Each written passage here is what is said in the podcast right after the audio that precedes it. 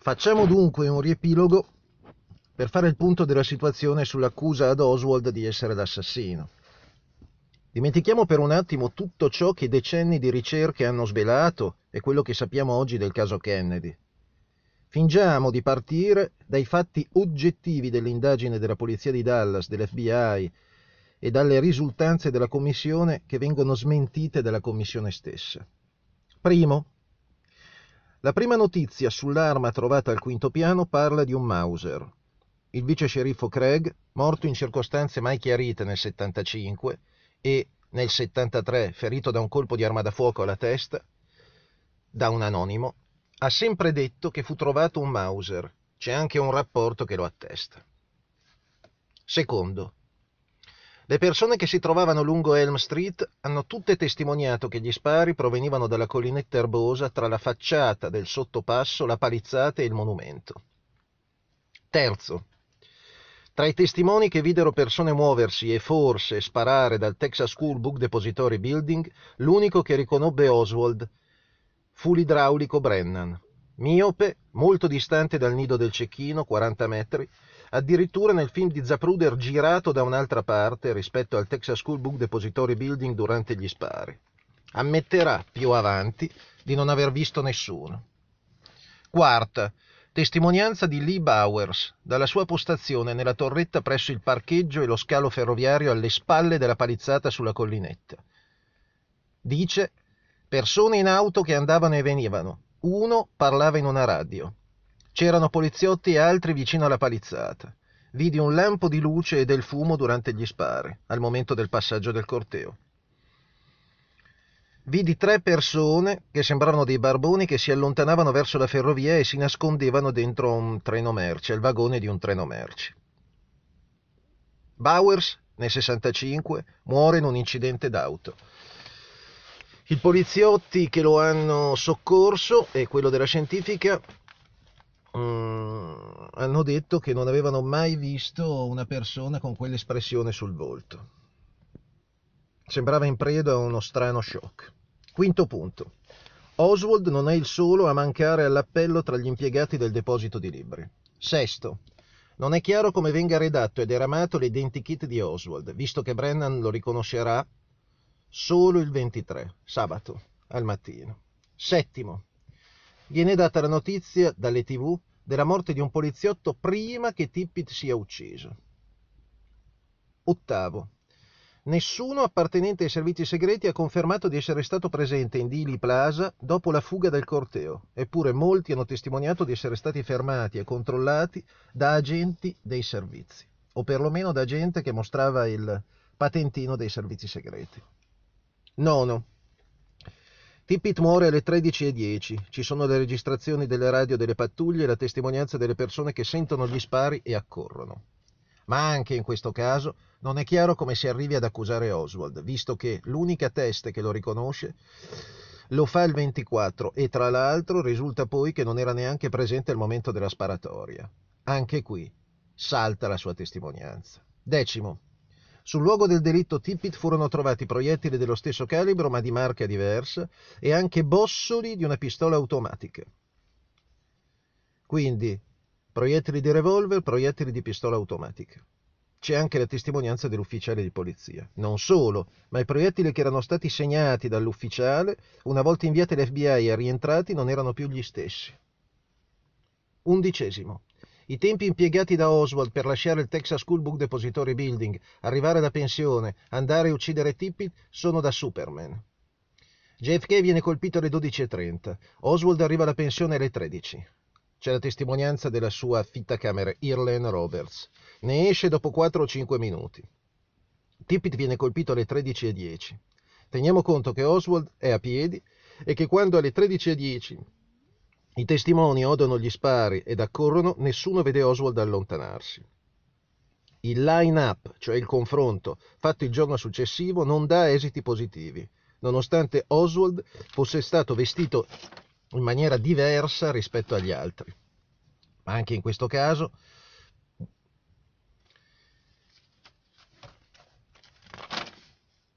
c'è stata una sorta di, come dire, tentativo di condizionare il riconoscimento da parte della polizia di Dallas. C'è poco da fare.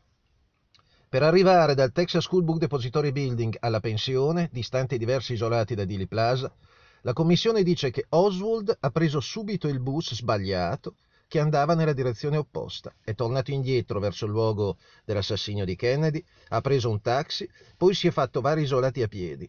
I testimoni del bus, autista e la signora anziana, non hanno effettuato un riconoscimento valido. L'autista lo ha scambiato per un altro, che rivide il giorno successivo e infatti poi tornò alla polizia a dirlo, e la donna non diede una descrizione valida dei vestiti per poi ammettere davanti alla commissione che non, non, aveva riconosciuto Oswald e che disse che era Oswald quello dell'autobus perché ce l'aveva con lui.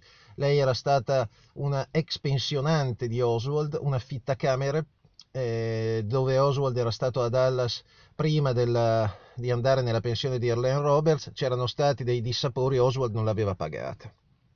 Addirittura il figlio di questa aveva eh, partecipato a dei corsi paramilitari insieme a Oswald sotto eh, la direzione di David Ferry.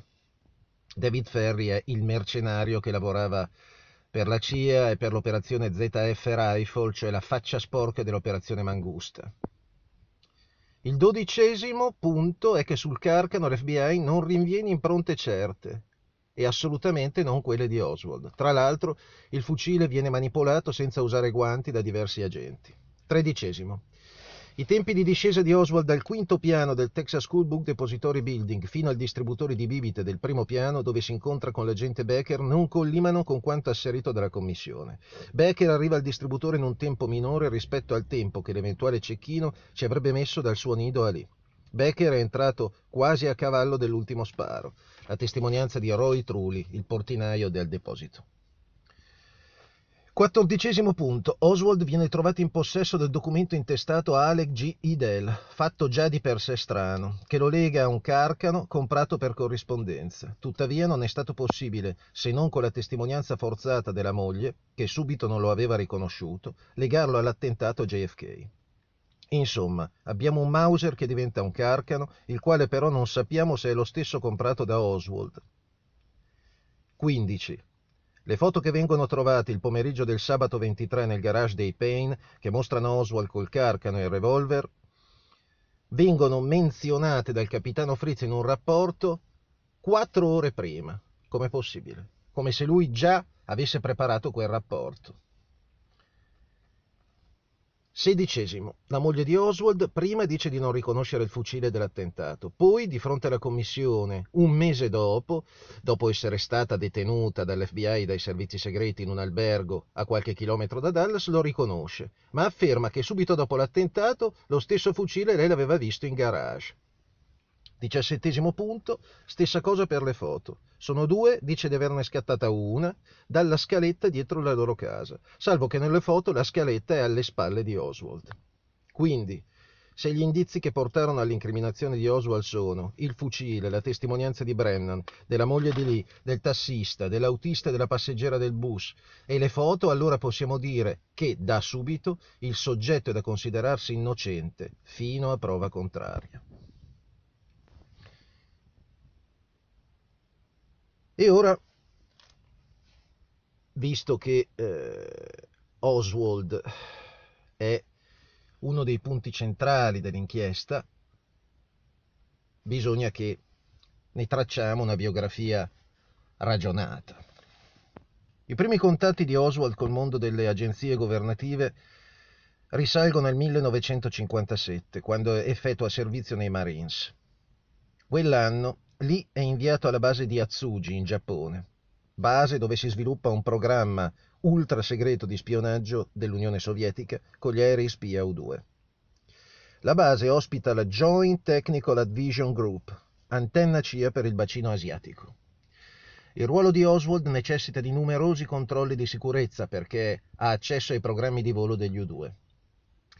A questo punto è molto difficile credere alla fede marxista di Oswald, visto il ruolo che ricopre ad Atsugi. La gerarchia militare non avrebbe permesso a un comunista di essere dentro al programma più segreto della guerra fredda. Gli amici dei Marines di Oswald non hanno mai creduto alla tesi della Warren e dell'FBI.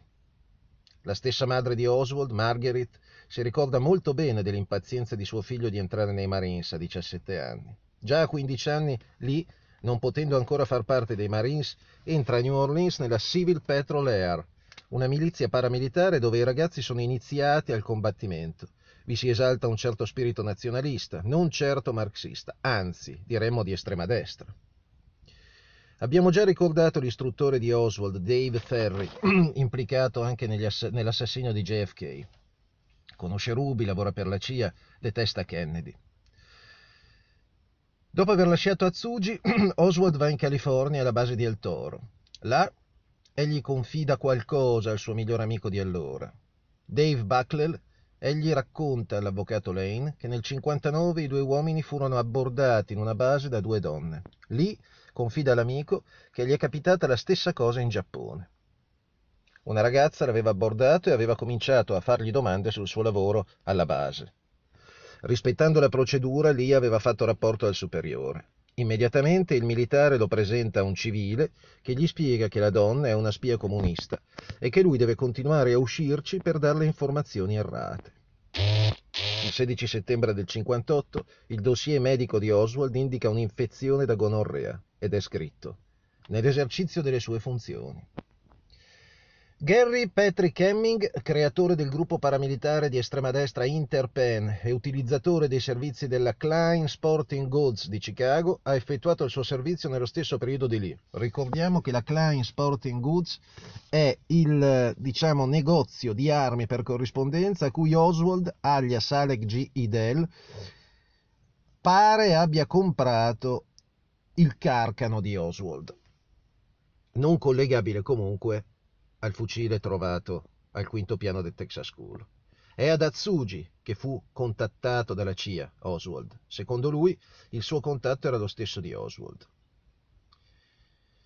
Cioè, Gary Patrick Hemmings venne contattato dalla CIA ad Atsugi e anche lui eh, dice che secondo, secondo, lui Oswald eh, venne contattato nello stesso periodo. Hemmings conosce così Oswald perché entrambi svolgevano le stesse funzioni. Nel 1977 James Wilcott, anziano ufficiale responsabile delle finanze della CIA,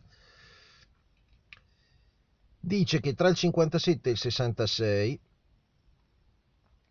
eh, lui era stato appunto eh, responsabile delle finanze della CIA tra il 57 e il 66. Dice che in questo periodo testimoniando a porte chiuse davanti al gruppo del congresso, eh, in questo periodo seppe, che, mm, seppe alla CIA che Oswald era stato reclutato in Giappone. Nel gennaio 64 Rankin, specialista che lavora per la commissione Warren, spiega la direzione presa dall'inchiesta sul passato militare di Oswald. Dice, cerchiamo di sapere quello che ha studiato come lingua alla Monterey School of the Army. Oggi la scuola si chiama Istituto di Lingua per la Difesa. Dalla fine della Seconda Guerra Mondiale questa scuola, dall'accesso riservato, è specializzata nell'apprendimento rapido delle lingue straniere. Il passaggio di Oswald in questa scuola risale all'estate del 59, allorché si trovava a poca distanza, alla base di El Toro. L'11 settembre successivo Oswald lascia l'esercito, lamentando la salute cagionevole della madre. Nove giorni più tardi va a New Orleans e prosegue per l'Unione Sovietica. Il soggiorno russo di Oswald, dal 16 ottobre del 59 al 13 giugno del 62, data del ritorno negli Stati Uniti, riveste un'importanza cruciale. Dopo le recenti rivelazioni di Victor Marchetti, braccio destro tra il 55 e il 69 di differenti direttori della CIA. La sua testimonianza chiarisce le ragioni che hanno spinto Oswald a lasciare l'America alla volta dell'Unione Sovietica. Le tecnologie dell'epoca non permettevano una sorveglianza a distanza come oggi. Furono così messi in piedi numerosi programmi al riguardo. Uno era coordinato dall'Organizzazione of Naval Intelligence.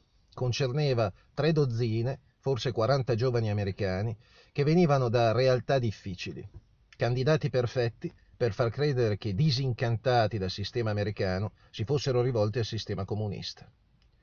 Alcuni di loro furono iniziati, in, furono inviati in URSS in Europa dell'Est con l'intento specifico di essere notati dai russi, che non avrebbero resistito alla tentazione di reclutarli nel KGB come doppi agenti.